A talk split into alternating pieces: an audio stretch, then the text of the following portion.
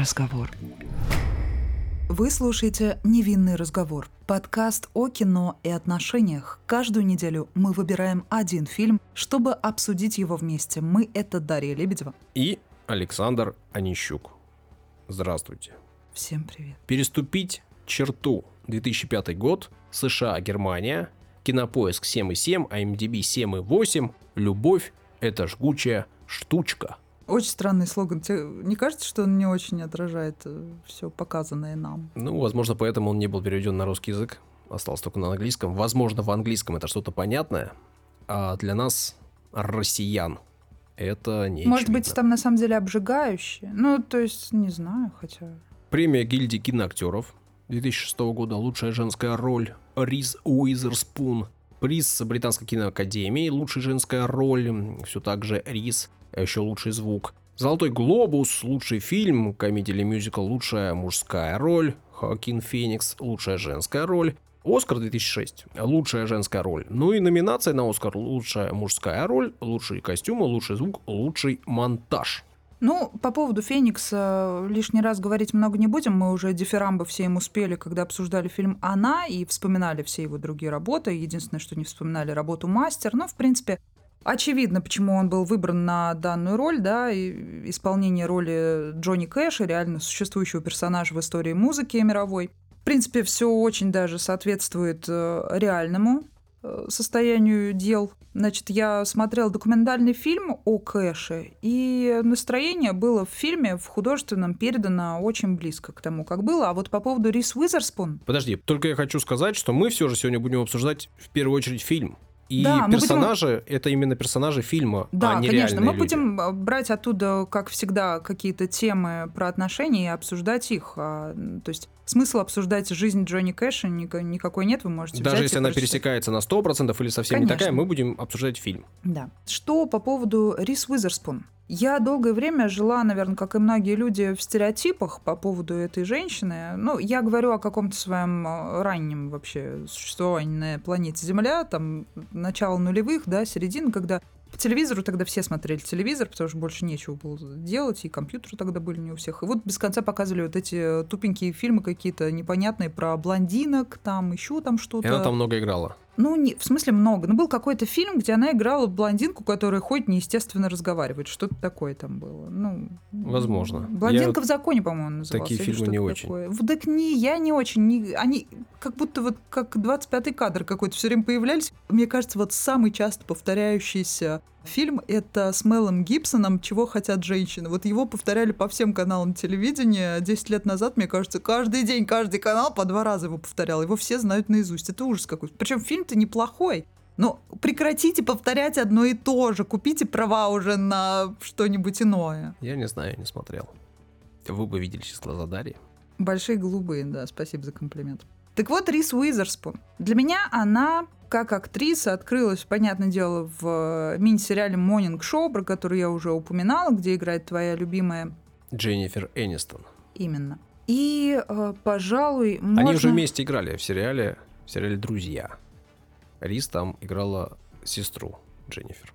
А, да, я этого даже не помню. Там была не супер большая роль, но она там появлялась именно как сестра. Но ты, как истинный фанат сериала Друзья, все это помнишь, угу. все это записываешь. Угу. Он с блокнотом сейчас, а на блокноте написан сериал Друзья, представляете? Ладно, я вру.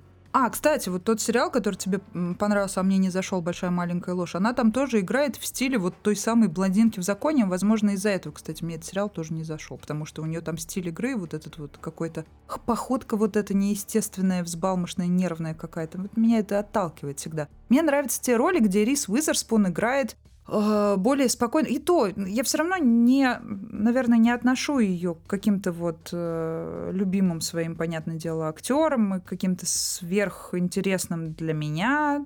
Обойдусь этими формулировками, чтобы никого не обижать. Но мне понравилось, как она сыграла в фильме «Воды слонам» с Паттинсоном. Я думаю, что этот фильм во многом из-за своей темы нам подойдет тоже для обсуждения. Как ты на это смотришь? Ты видел этот фильм? Разве могу я с тобой спорить? Ты смотрел «Воды слоном»? Нет. Значит, посмотришь. Пишите в комментариях, хотели бы вы, чтобы мы обсудили этот фильм, потому что там э, очень острая тема поднимается, которую наверняка многие из вас хотели бы обсудить и высказаться по этому поводу. Или, поэтому. возможно, вы бы хотели, чтобы я поспорил с Дарьей и сказал «нет, настоящее мужское». Пишите. Ты посмотри сначала, ты даже не знаешь, о чем ты говоришь. А, в этом фильме Рис Уизерспун, на мой взгляд, тоже справилась э, прекрасно со своей актерской задачей. Здесь она мне была приятна, очень органична, и она очень похожа на того реального человека, ту реальную певицу, образ которой она воплотила.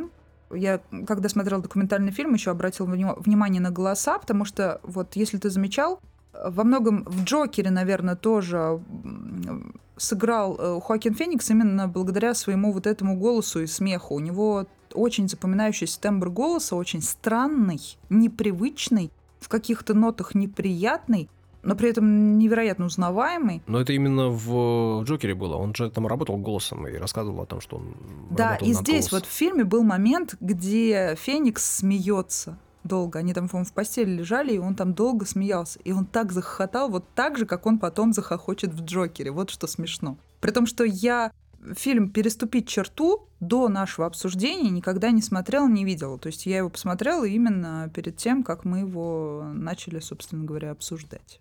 Да, я тоже. Художественно я имею в виду. А вообще про Джонни Кэша, конечно же, я слышала, знаю, но я сразу скажу, что я не являюсь фанатом кантри-музыки. Мне больше нравится у Кэша что-то более приблюзованное такое, ну, более блюзовые композиции, которые, можно даже сказать, стали основой многих групп современных, чьи хиты сейчас, э, ну, такие около роковые даже какие-то, становятся популярными, поэтому...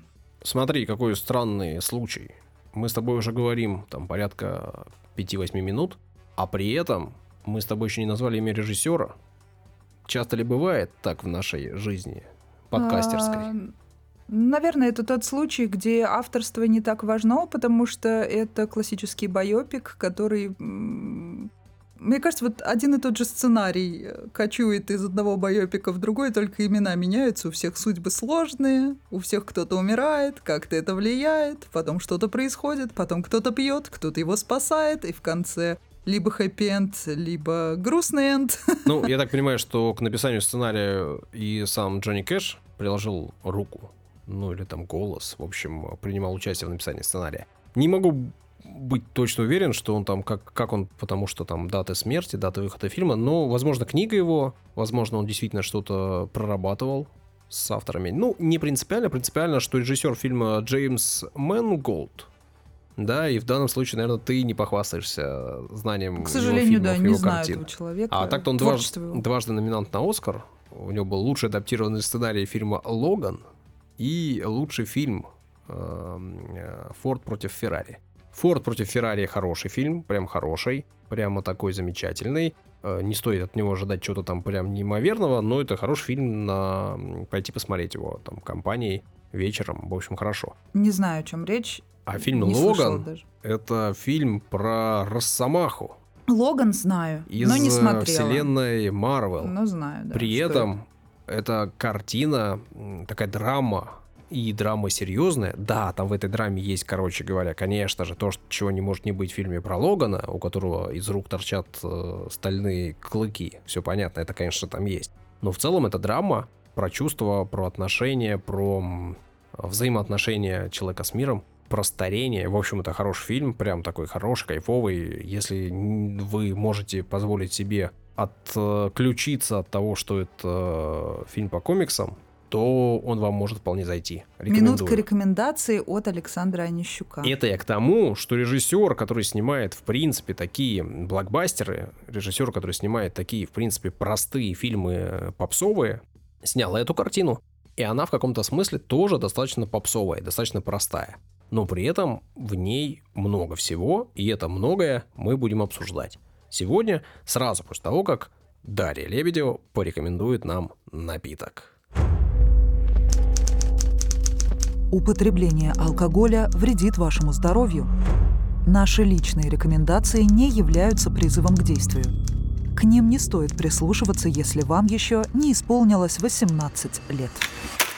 Чем славится штат Теннесси, в котором прошла значительная часть жизни Джонни Кэша? Конечно, производством самого популярного бренда виски. Кстати говоря, происхождение этого алкогольного напитка напрямую связано с церковью, как и госпел, с которого начинал Кэш и многие другие музыканты от Рэя Чарльза до Уитни Хьюстон. И, между прочим, за виски в 1964 году Конгрессом Соединенных Штатов Америки был закреплен статус национального алкоголя.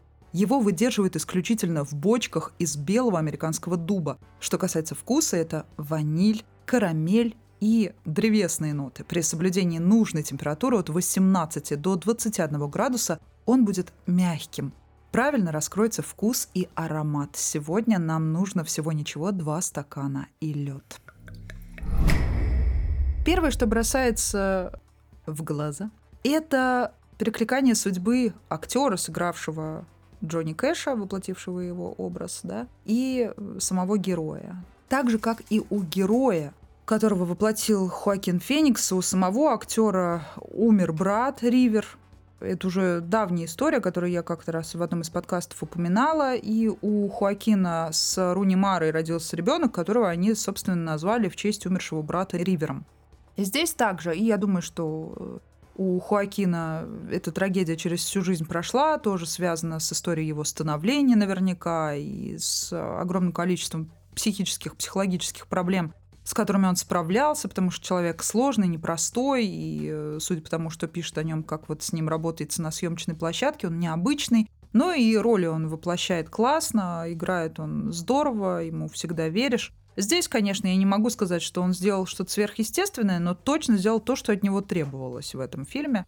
И у героя, которого мы сегодня обсуждаем в качестве именно не самого музыканта, а героя, да, у Джонни Кэша, у него также умирает в детстве брат, с которым у него были очень близкие отношения. Ему пилой вспорола живот до самого горла, то есть э, травма, несов... даже не травма это не назвать, да, э, несовместимая с жизнью. Он умирает, был достаточно религиозным, и отец произносит страшные слова, сказав э, младшему сыну, что почему умер старший, умер не тот. И то есть ребенок... Не, сначала он ему сказал, где ты был? Где ты был, да. Джей Ар, где ты был?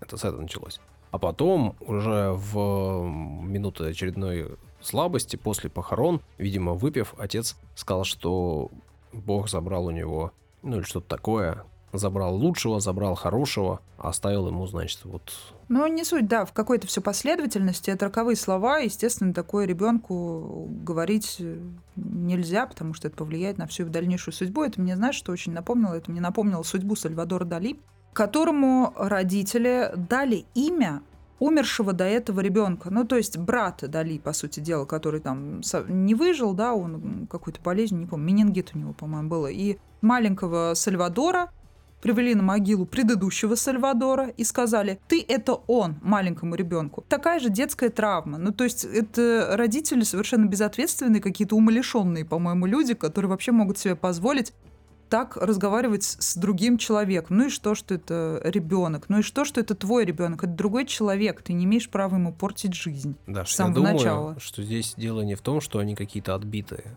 а в том, что у них горе, в том, что у них проблемы в том, что это их огромная боль, их огромная проблема, с которой они не знают, как справиться. Да, и почему она должна становиться проблемой на всю жизнь другого человека? Дело это не в ужасно. том, что она должна, а в том, что они неосознанно ну, как можно неосознанно отвести... Ну... ну как? Они не, не осознают Нет, стоимость, вот цену слова... этого поступка. Нет, Они если не сознают... сравнить это два, эти два случая, слова вырваться такие страшные могли просто так. Ну вот поехать на кладбище, привести на могилу, поставить ребенка напротив плиты и сказать, вот смотри, здесь лежит Здесь лежишь ты, по сути. Во-первых, я бы отметил, что мы точно не знаем, что говорят родители в такой ситуации, и что родители говорили Сальвадору. Мы знаем с его слов и его впечатления об этом.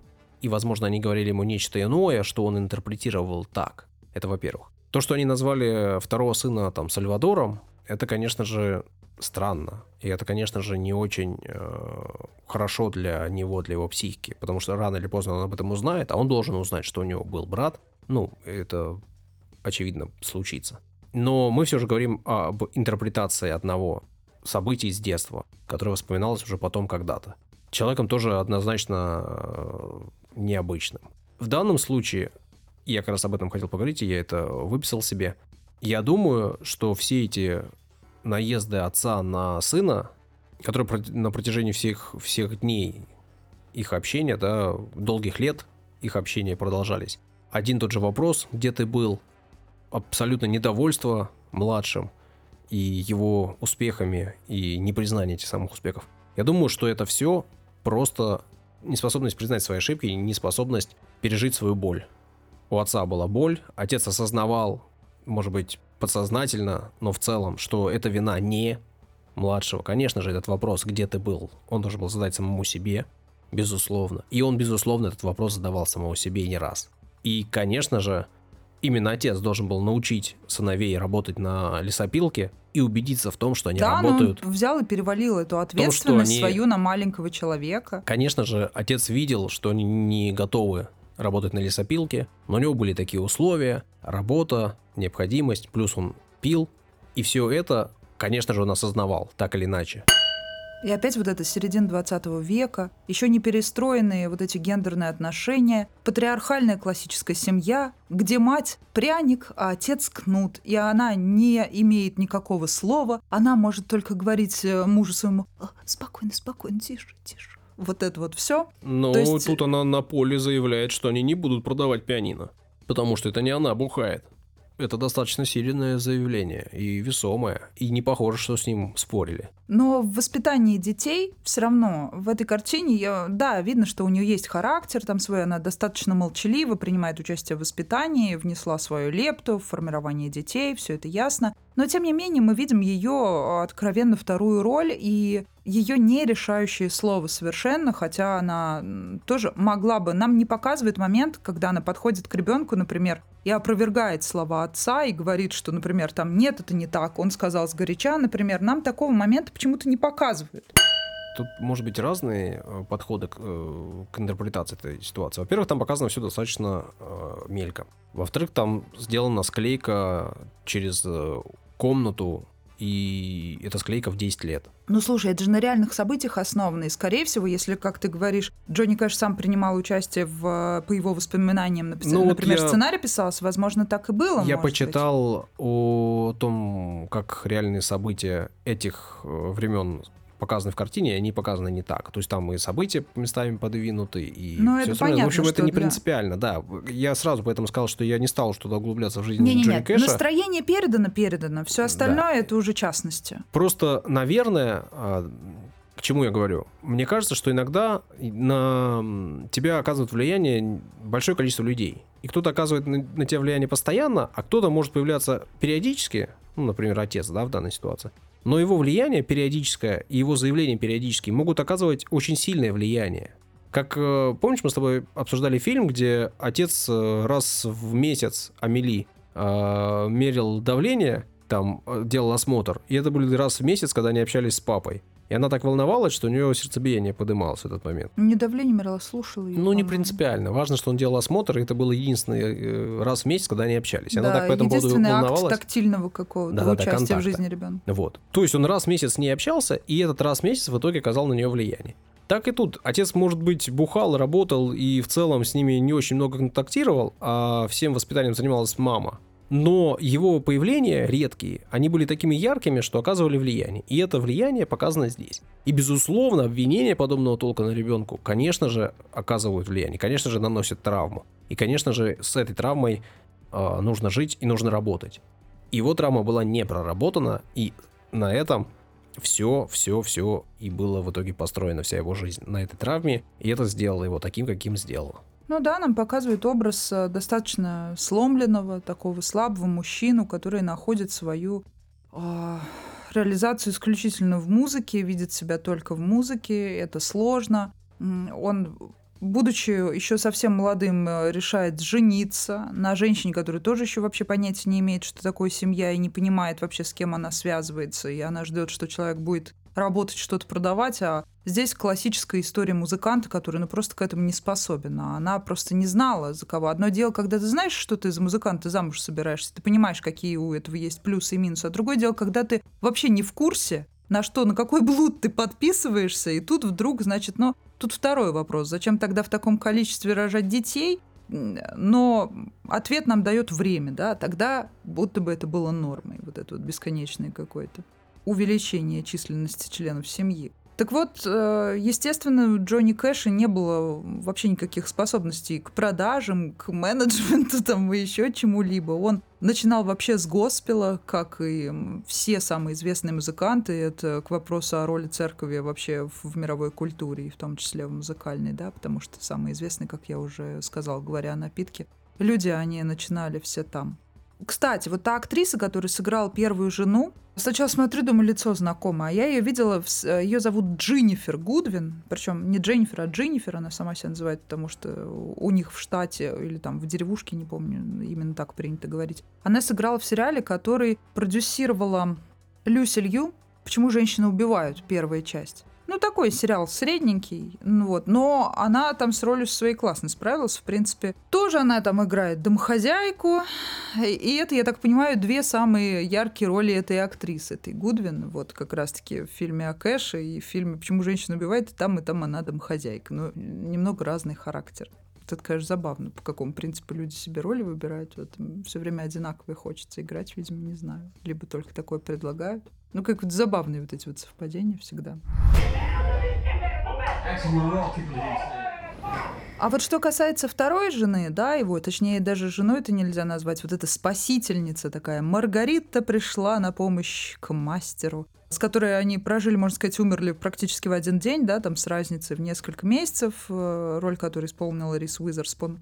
Вот здесь мы видим такую активную девушку, которая, значит, подписывается на любые активности и помочь, и на сцене выступить. И она бесконечно что-то говорит, и шутить-то она может, как стендапера вообще все. Она, она может подписывает, закрывать собой дыры.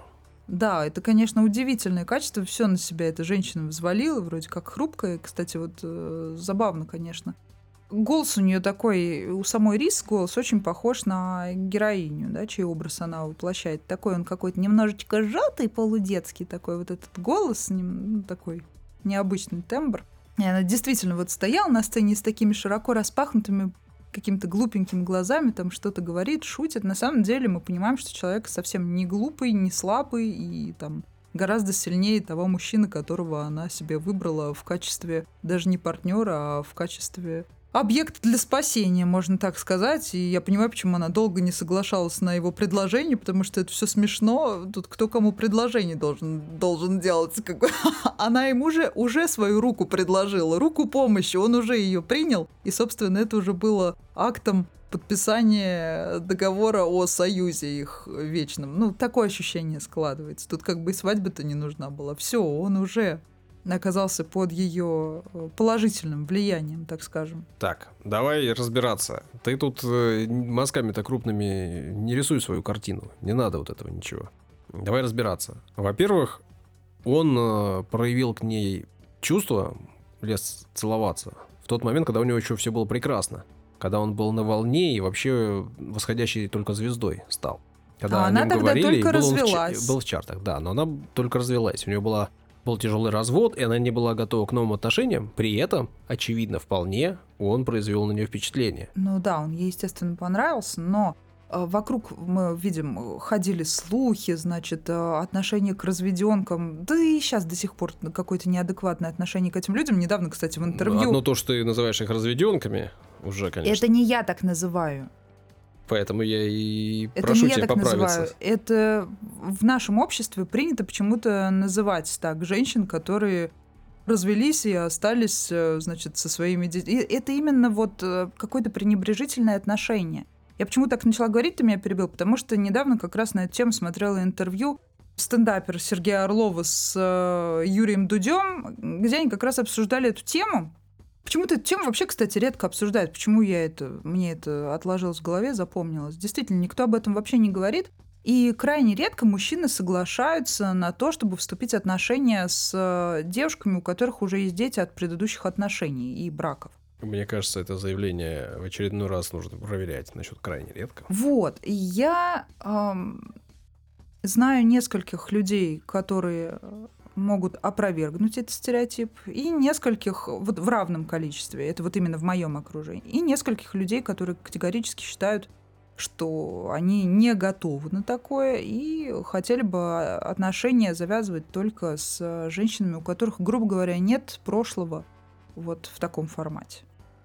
У всех есть прошлое, и ребенок, наверное, это не худшее, Так это не прошлое, это настоящее не вообще. худшее, что может из этого прошлого прийти в настоящее.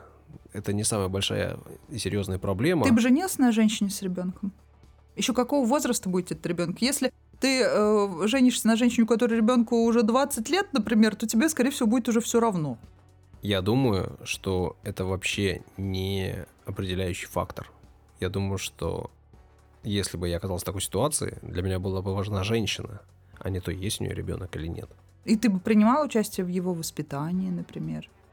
Принял бы его как своего? Или да просто блин, откуда же «Мне я важна знаю, принял бы я всё». его как своего? Это же зависит от того, как мы бы начали общаться, Так это же ты каким выстраиваешь был бы общение. ребенок, как он был воспитан. А прикинь, ты попадешь на ребенка, который Как- в пубертате. Это же как трэш.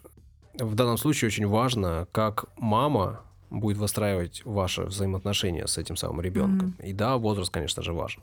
И факторов, влияющих на эти взаимоотношения, огромное количество. Как э, есть ли взаимоотношения с отцом, какие они, и все, все, все, все, все остальное. Вот это, кстати, одно из самых страшных вообще. Вот э, есть ли взаимоотношения с э, биологическим отцом, так скажем? это может быть как страшно, так и прекрасно. Да, но и бывает взаимоотношения с мамой могут быть как страшными, так и вещи. прекрасными. И могут быть ужасными.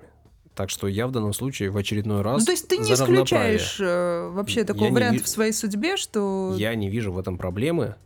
И никогда я не был на стороне тех, кто говорил, ты чё, у нее есть ребенок. А, ну вот, Вообще видишь, нет. всё, ты ответил. А то ты как-то все витиевато отвечал, отвечал. Поняла. Потому что и были случаи в моей жизни, когда я говорил, что своим друзьям давал советы, а, что не нужно быть с этой женщиной. И у этой женщины был ребенок. И в том числе я говорил про ребенка, но я говорил не потому, что тебе не нужно быть с ней, потому что у нее есть ребенок, а потому что посмотри, как она ведет себя со своим ребенком, и она будет так же вести а, с вашими детьми себя. Какой ты советчик. У нас совет он всем раздает. Удивительно. Вот я, Я никогда позволяю советую. себе давать людям советы. Вот ты наглый, а? Кошмар какой. Я бы сказал, уверенный в себе. Чрезмерно. А вообще, если говорить о взаимоотношениях родителей и детей, то в этом фильме еще была очень одна классная фраза. Родители не всегда лучшие судьи, как мне кажется. Это тоже как раз таки говорит Кэш практически вот в тот момент, когда только-только знакомится со своей новой любовью Джун. И действительно, ведь родители судят нас. Они дают, выносят оценки, они высказывают свое мнение. Исходя из того, что они говорят, мы ощущаем себя так или иначе. Мы выстраиваем себя, исходя из их оценок. А ведь родители — это просто люди, во-первых, которые да, могут во-вторых, ошибаться. их оценки, если там вы живете с несколькими родителями, да, их оценка может противоречить одна другой. Поэтому Например? ребенка вообще. э, Вот у меня была такая ситуация, да, и причем это касалось всего. Поэтому это достаточно забавно. И, и кого слушать. В итоге ты думаешь, так, все, все в сторону, я буду делать так, как я считаю. Ну, кстати, в этом есть, видимо, плюс. Вот я сама так сейчас проанализировала. Быстро так проанализировала. Да. Ну, слушай, у меня есть способность. Быстро анализировать. Окей. На месте, А, в моменте. При этом ведь э, у родителей могут быть предпочтения, мы, по-моему, тоже когда-то об этом говорили, но не страшно повториться. Ведь если у тебя там, например, двое детей, то ты вполне можешь любить одного больше, а другого меньше, и не потому, что ты плохой человек, а просто потому, что кто-то тебе больше нравится, а кто-то меньше, просто совпадает с тем, что тебе кажется идеальным. И это не значит, что человек плохой, это не значит, что человек э, недостоин любви. Это просто значит, что тебе с ним чуть менее комфортно, он чуть менее комфортен, чуть менее близок к идеалу твоему. Такое возможно, но при этом оценка родителей крайне важна для тебя в любом случае. И эта оценка тебя создает, тебя делает, но ведь они реально не лучшие люди, которые эту оценку могут вынести. Это такой парадокс, с которым мы живем и который неизбежен. Вот, кстати, интересно было бы посмотреть на родителей героини, э, значит, Рис Уизерспун, потому что мы видим, что ребенок с самого детства на сцене, и э, неспроста же она наверняка с самого детства на сцене. Ну, потому что у них была группа, Ну, то есть и они там ребенок... пели с детства с сестрой. И родители мы ее там видим, они же в гости приходят. Нет, мы не знаем, кто они. Но особо про них ничего не знаем, да, кроме того, что они там рыбалка, и папа ее в свою религию рыболовную э, погрузил.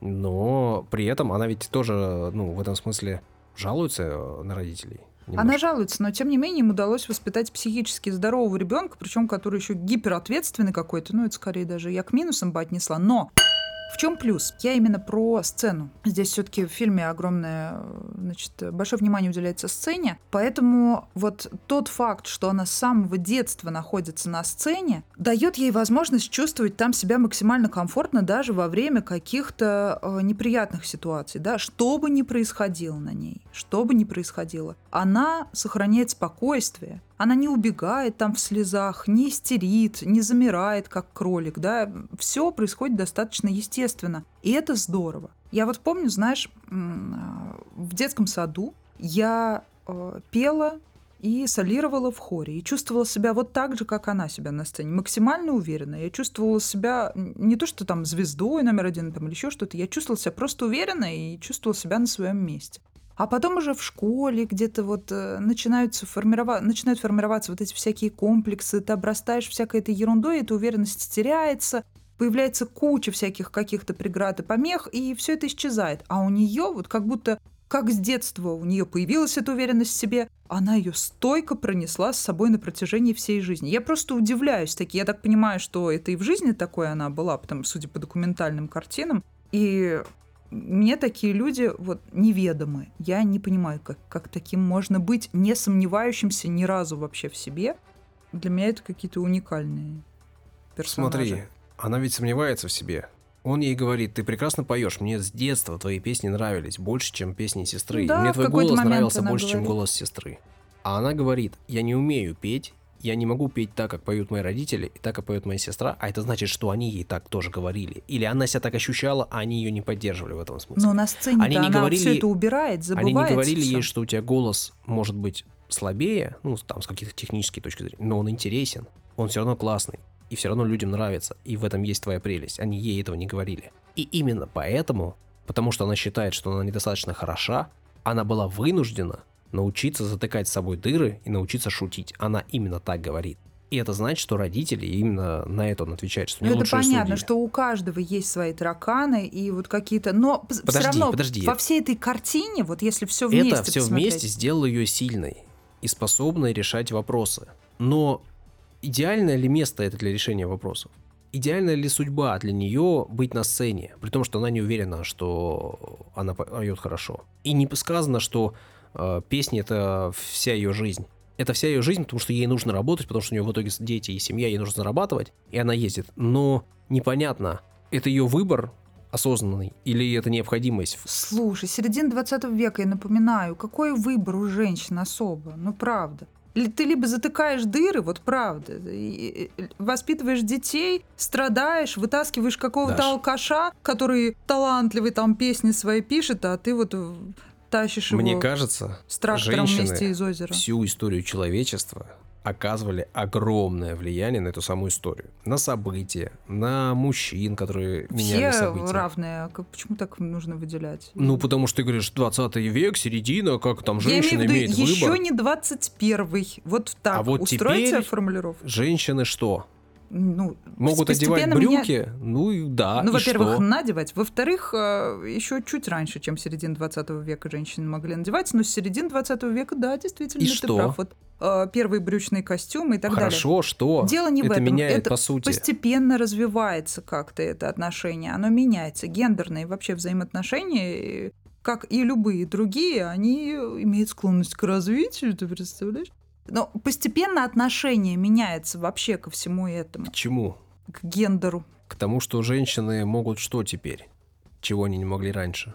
Блин, в смысле, вот мне так это раздражает, когда они женщины, они мужчины. Вы, вот это вот женщины, что... вы. Я просто вот не понимаю вот как раз таки вот этого бесит. разделения. А мне вот как раз, вот мне сам факт того, что нужно отдельно говорить о женщинах, о мужчинах, как будто Я это об вот этом и какие-то говорю. Представители, я не знаю, разных видов. Ну, об этом и речь. Люди. Ну, И одна часть людей почему-то решила, что имеет право указывать другой части людей на, на то, что они имеют право, на что они не имеют но мы права. же видим с тобой Мы здесь в картине... по-другому. Почему? Мы видим с тобой в картине, в которой разворачивается в середине м, 20 века, что стаей, стаей, группой мужчин бестолковых рулит женщина. Да, ну она Но больше рулит как, вот, ими как Она курочка вот, на сетку Смотри, там кидает бегает. в них бутылки, они все прячутся от нее. Да это все понятно. Ну, это все хихоньки, хахоньки, шуточки она, какие-то. а, Они могли и послушать, могли не послушать. Но она делает все, и Я они знаю, что слушают. такое музыкальные группы, что такое рок-группы музыкальные. Там как бы Я тебе говорю, какое бы ты влияние ни имела, если они все напьются и не встанут завтра утром, они напьются и не встанут завтра Ну, утром. и ты давай. них что не сделаешь? Мы обсуждаем фильм. Я же тебе говорю сразу, давай обсуждать фильм. В конкретном фильме показано, что вот она имеет над ними власть. Они едут в машине, все там не спят что-то, а она себе спит вроде как, да, ноги закинула вперед, выставила голые лодыжки и вроде как спит. Ну вот представляешь себе картину, где едут в машине женщины, сейчас, в современной, Мгм. и такой сидит король среди четырех девчонок, высунул ноги, разлегся волосатый и, и типа спит. Ты себе это можешь представить Я вообще? могу себе представить, Саш, все что А я угодно. вот вот в чем беда. А я вот нет. Фантазия Я говорю к тому, что огонь. женщины, э, мне кажется, всегда оказывали на мужчин серьезное влияние, а может быть даже ключевое. И ради женщин очень многое делалось, и по просьбе женщин очень многое делалось. И, наверное, в какие-то периоды истории им э, формально нельзя было заниматься тем или иным делом и занимать те или иные должности. Но по факту они это все делали. Даже там в Древнем Египте, да, фараонами становились женщины, которые называли себя мужчинами, но все знали, что они женщины. И это было не раз в истории Египта. Но Мы огромного. же про отношения говорим. Так это же про, Про отношения тоже. патриархальную схему. Вот ну вот всё. смотри, вся патриархальность заключалась в том, что женщина, фараон не могла сказать, что она женщина, должна была одеть мужское Так, платье. какие фараоны? Мы про середину 20 века. Ты что-то отовсюду по чуть-чуть какие-то шапочки собрал, жонглируешь ими сидишь. Умный такой. Не знаю. Середина 20 века. Патриархальная семья, мы видим, э, три семьи, по сути дела. Две семьи родительские, я, э, значит, одна семья распавшаяся, первая жена Джонни Кэша, и вторая его новая семья. Четыре даже семьи, получается, да, у нас, по сути дела. В трех из них патриархальные абсолютно отношения. Только вот с Рис Уизерспуна они пытаются как-то выстроить э, что-то иное. В итоге-то все равно патриархальное получится. Она же все равно воспитывает детей, она все равно меркнет э, в лучах его славы. Никто не знает ее. А Джонни Кэша знают все. Поэтому эта роль такой вот всемогущей помощницы, да, она все делает, но звезда не она. Поэтому это не Коко Шанель, которая воспользовалась всеми мужчинами вокруг себя, все. Их имена можно прочитать, можно Даш, запомнить, но помнит все Коко Шанель. Даша, она хотела быть звездой? Джун. Может быть, и хотела. Но вот как ты говоришь, она э, в какой-то момент там что-то Она об этом не говорит. была уверена в себе. она об этом возможно. не говорит. Но Она мы же не видим, говорит, как она ведет себя на сцене. Она там как рыба в воде плавает. Просто Ей она там чувствует, супер. то, что она с детства на сцене. Так я о том и говорю. Ну, это он- значит, что это ее. Ей там Это комфортно. значит, что она чувствует себя здесь нормально. Это не значит, что она хочет быть звездой. Это не значит, что она хочет э, разрывать чарты. Это не значит, что она хочет собирать э, стадионы. Это значит, что ей на сцене комфортно. И неважно, где эта сцена. Ей просто комфортно на сцене. И не факт, что ей нужно быть звездой. Потому что не всем нужно быть звездами. Я это знаю точно. В том числе и по себе. А кто-то хочет быть просто на сцене, кто-то хочет просто петь. И, возможно, ей просто хочется петь. И она поет, потому что ей нравится петь. Но она знает, что у нее не супер голос. Или, по крайней мере, она думает, что у нее не супер голос. И она просто поет.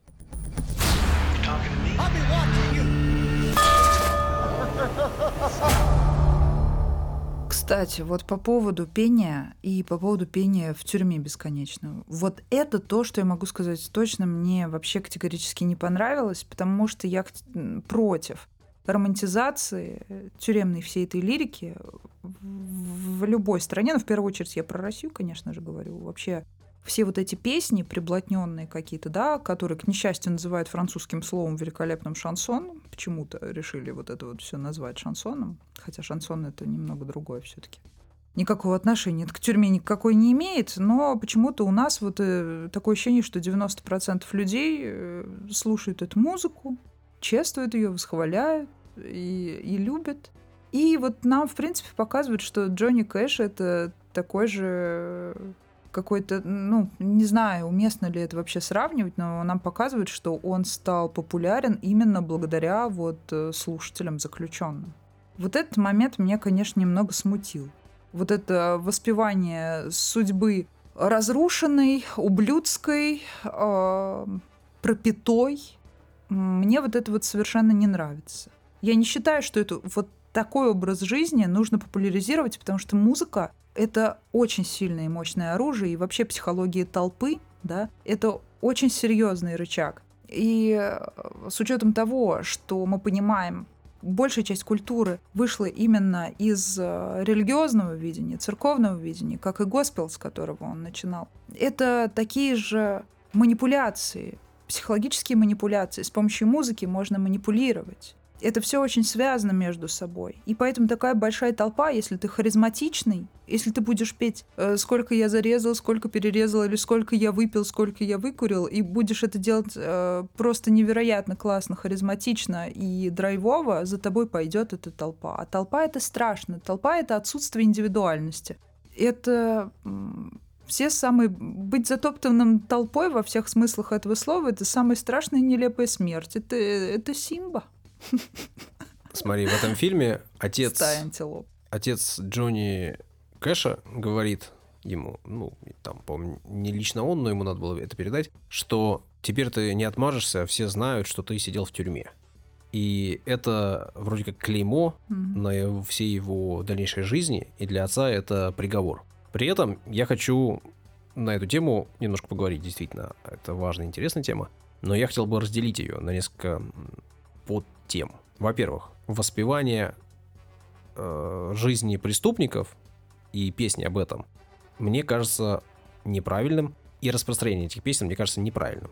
Потому что это стимулирует глупых и некрепших людей совершать поступки, о которых они потом будут жалеть. Это первое. Поэтому такая лирика, она понятно, почему существует. Она потому что есть такие люди, для которых это жизнь. Но мне непонятно, почему эту лирику распространяют в массах и На почему центральных каналах. есть люди, которые это поддерживают. Это, это просто... Это ужасно. Да, это первое. Это второе. Второе. Я не думаю, что человек, однажды совершивший даже уголовное преступление, даже осознанно совершивший это уголовное преступление, не может измениться не может ну, пересмотреть это уже свои взгляды вопрос, с этим я и не может, э, выйдя из тюрьмы, э, продолжить жить нормальной жизнью и значительно любое преступление. От убийства. Ну и мы же не говорим о серийных маньяках, правильно? Это, скорее всего, больные люди. Не, и скорее всего, об, точно. О больных это... людях, э, я думаю, что должны говорить профессионалы, да, да, да. и там о всяких, если это маньяк, Мы который изнасиловал тысячу людей, понятно, что, скорее всего, угу. его нужно кастрировать как минимум, потому что он иначе не сможет жить нормальной жизнью. И это, скорее всего, так. Но я тебе говорю о другом. Даже если человек совершил убийство, даже если человек совершил изнасилование, наверное, даже если человек совершил любое преступление, наверное, он может пересмотреть свои взгляды. Наверное, он может э, пожелать искупить свою вину, и, наверное, он может выйти и сделать огромное количество добра и изменить жизни там сотен, тысяч, миллионов людей, если у него будет такая возможность. Наверное, это реально. И существуют примеры, доказывающие, что люди, совершившие преступления, даже осознанно, я не говорю там о каком-то случайном а, преступлении или mm-hmm. преступлении... По неосторожности, ну, или, и или там, далее. знаешь, понимаю, в юности да. можно там с наркотиками залететь в тюрьму Но надолго. многие ребята у нас из 90-х, э, да. Из 90-х, из 2000-х сегодня многие садятся по глупости, не, не осознавая того, что они делают. Слушай, я не меня... говорю даже об этом. Я говорю о том, что можно осознанно совершить преступление, но потом передумать. Но есть, конечно же, люди, которые действительно в тюрьме проводят там половину своей жизни, две трети своей жизни, которые просто совершают преступления раз за разом, и которые пишут ему письма, что мне в тюрьме спокойно, это единственное место, где я чувствую себя нормально. Это ведь тоже говорит о том, что у человека огромные проблемы, и о том, что эти проблемы никто не решил. И он совершает эти преступления, потому что он не знает, как может жить иначе. Не потому, что он хочет грабить, не потому что он хочет насиловать или убивать, если такие. Но это скорее какое-то там отклонение э, маньяки, и с этим нужно Просто работать Просто он оказался не в том месте, не в нужном, не Один в той раз, компании, потом второй раз, попал третий под влияние раз. любого другого и ему человека. никто не помогает. Поэтому концерты в тюрьме мне тоже не кажется чем-то невозможным. Нет, именно в тюрьме концерты, это, естественно, это нормально. И лекции надо в тюрьме да, читать а то, что также. Это сколько такие я зарезал, же люди. сколько перерезал, я как это кайфово. Говорю. Но вот этой лирики не да, должно да, быть да. в я массах. о популяризации вот этого в широких С кругах этим я с тобой говорю. согласен на 100%. А в том, что нужно работать с людьми, в том, что тюрьма там изоляция от общества и все остальное, это может быть даже не лучший способ решения проблемы. Может быть, он единственный возможный на данном этапе, но лучше он, не знаю, это тоже сложный вопрос. На том, что нужно что-то с этими людьми делать, безусловно. В том, что нужно с этим как-то бороться, безусловно. Как бороться, что делать, это уже другой вопрос. Но в том, что я верю, что у всех может быть второй шанс, и люди могут им воспользоваться. При э, том, что мы, как общество и в целом каждый человек из нас, этим людям подаст руку потом, поможет им, потом простит их за то, что они совершили. Если они э, раскаялись, если они признали ошибку, если они осознали ошибочность своего пути изначально. Хотя я понимаю, что осознают и признают эту самую ошибку там далеко не все. И кто-то вообще не осознает, в чем типа проблема. Ну, у меня, к счастью, или не знаю, как это даже сказать, такого опыта не было, общения с такими людьми э, не было, чтобы понимать, да, был только один такой неприятный, странный случай. В детстве мы играли вот с моей подругой и с друзьями ее младшего брата. И вот один был очень хороший мальчик, но уж такой милый такой внимательный, общительный, совершенно не пошлый. Вот ну, бывают добрые, хорошие мальчики, вообще, которые даже зло не шутят.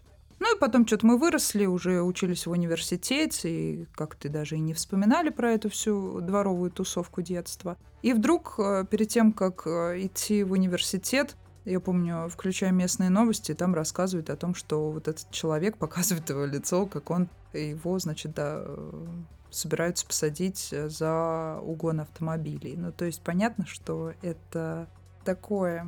Ну, я понимаю, как жил этот человек, что он из э, не очень, мягко говоря, богатой семьи, и самое, что ироничное в плохом смысле, в этот день как раз мы э, была лекция по уголовному праву, по преступлениям, по предварительному сговору, по... Ну, в общем, по всему вот этому. И я всю лекцию сидела и думала о том, все связывала это, каким образом вообще такое могло произойти, как, как этот он, то есть человек, который, очевидно, попал под вот это влияние других людей. Даша, еще один вопрос, может быть заключительный, может быть нет. В также в начале фильма Джонни предлагает Джун поцеловаться. Ну, это все та же сцена. И она, значит, говорит, у тебя отличная семья, у тебя все хорошо, и я не готова ее разрушать вроде как. Ну, вот вроде того. Угу. Да. Ну и в целом, мы ведь часто Честная сталкиваемся с, таки, с таким, ну, в данном случае типа да, но вообще, мы типа. же часто, ну, она же в итоге потом спала с ним, хотя знает, что у него есть семья, это как бы поэтому типа.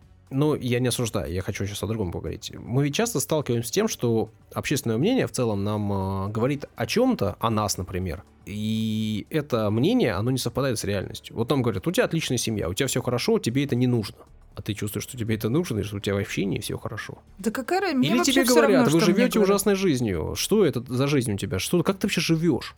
Что ты вообще за человек такой? Ты живешь, тебе в кайф, и человек-то вроде бы хороший. Как часто бывает так, что общественное мнение вообще не совпадает с реальностью. Ну так все же, э, это же не общество. Вот как, мне тоже вот такой вопрос, да, общественное мнение. Общественное мнение, это, если конкретизировать, это в основном люди из около близкого окружения, да, ну то есть кто-то вот какие-то приятели, знакомые. Но в данном случае она не близкий ему человек. Родители там знакомых или нет, вот если на обычную жизнь переводить, и какие-то реалии, да, какие-то пруфы, да, давай. Ну вот там, например, у меня образ жизни такой какой-то. Возможно, кому-то покажется он вольным, Кому-то покажется безответственным, кто-то еще там что-то придумает и выскажет мне это, а я в ответ ему скажу, а меня там не устраивает твой образ жизни, потому-то, потому разложу все по полочкам, он поет, а окей, ну мы разные люди, да. Мне вот в этом смысле общественное мнение, это же не как в фильме, в мультфильме про русалочку, когда там в начале вот это вот к памятнику подходит толпа какая-то безликая, да, которые кричат там все орут. Так тебе же не как вот в, кино подходит 10 человек сразу и... Почему? К тебе могут и толпой подойти, могут где-нибудь в комментариях написать кучу людей, которые тебя даже не знают. Ты же вот теперь вроде как э, вещаешь на массы. Этих масс может быть все больше и больше, и они могут высказывать свое мнение. Ты вот рассказываешь о себе что-нибудь в подкасте. А люди да, я понимаю, на и... что я иду, и не вижу в этом ничего такого. Я высказываю свое мнение, причем даже если это противоречит э, чьим-то взглядам, ну окей, высказывайтесь без проблем, главное, без оскорблений каких-то. И то я, вряд ли я на них э, каким-то образом претендовала, вроде бы я а, стараюсь срезать все острые углы в силу воспитания своего. Я просто говорю к тому, что очень часто мы, люди, не Дарья Лебедева, а все остальные, которые так попроще чуть, они, не смотри на меня так осуждающе, они часто ведь воспринимают общественное мнение и часто на него ориентируются. При этом это общественное мнение зачастую, оно очень поверхностно, оно не знает твоей ситуации, оно не знает, ну, как конечно, как а откуда? Кто может знать подробно твои, по сути дела, интимные дела? Да. При этом мы на это самое мнение, даже друзей, пусть это будет не общественное мнение, пусть это будет э, мнение друзей. Вот я говорю, что я люблю давать советы. А я вот не люблю давать советы, этом- и никому При этом вообще я даю советы не советую. чаще всего в той ситуации, когда я считаю, что я разобрался. Или я объясняю, почему мой совет таков, исходя из этого. Если ты не согласен с моими аргументами, если ты думаешь, что иначе, ты можешь его не слушать. Так вот, э, очень часто э, мы сами слушаем советы людей, которые не разобрались, которые не понимают ситуацию, которые не обладают знаниями по этой ситуации. Но они дают советы или высказывают мнение. А мы к этому прислушиваемся, и мы на это обращаем внимание, и мы потом свою жизнь меняем, в том числе послушав эти советы. Я просто об этом думал, и вот предлагаю подумать еще немножко всем. А то, что я говорю, что она там потом с ним спала, несмотря на то, что он был в отношениях с женой, у них там были дети, я считаю, что это как раз-таки те ограничения, которыми нам э, иногда надо пренебрегать. В том смысле, что не нужно себя заставлять жить жизнью, которую по обществен... общественное мнение считает правильной. Что вот если у тебя есть семья и дети, ты должен жить в семье и, и с детьми и ничего не менять. Я думаю, что этим Естественно, детям... можно все менять. И Этим вот детям может быть значительно хуже с папой, которого нет Конечно. дома, с папой, который ругается с мамой, и с папой, который пьянствует от того, что у него жизнь несчастливая. И это касается Да и и мамы. даже просто, если этот папа конченый судак. Сюда, кстати, в хорошая рыба. Да. Вот, я к тому Вы говорю, что поняли, вам что надо быть э, счастливым. Это главная, наверное, задача наша к- как э, человека, как вида, да, быть счастливым. Если ты счастлив, то и вокруг ты людей делаешь счастливыми. Единственный момент. Вот это все, конечно, да. Очень интересно, очень абстрактно. Все зависит от конкретной ситуации. Нет ничего плохого. Уходить, приходить, главное, все мирно, честно, адекватно. Но один единственный неприятный момент. Сидят они в зале с женой, позади него сидит его будущая жена. Значит, они пришли с женой, с официальной. Да он пьяный. И он вскакивает и вторченный. убегает вслед за ним. Да не, ну вот тут уже всё оказаться в понятно же. такой ситуации это просто это отвратительнейший какой-то случай, который Его жена на тот момент уже давно знает, что он э, любит Джун. Она это прекрасно осознает.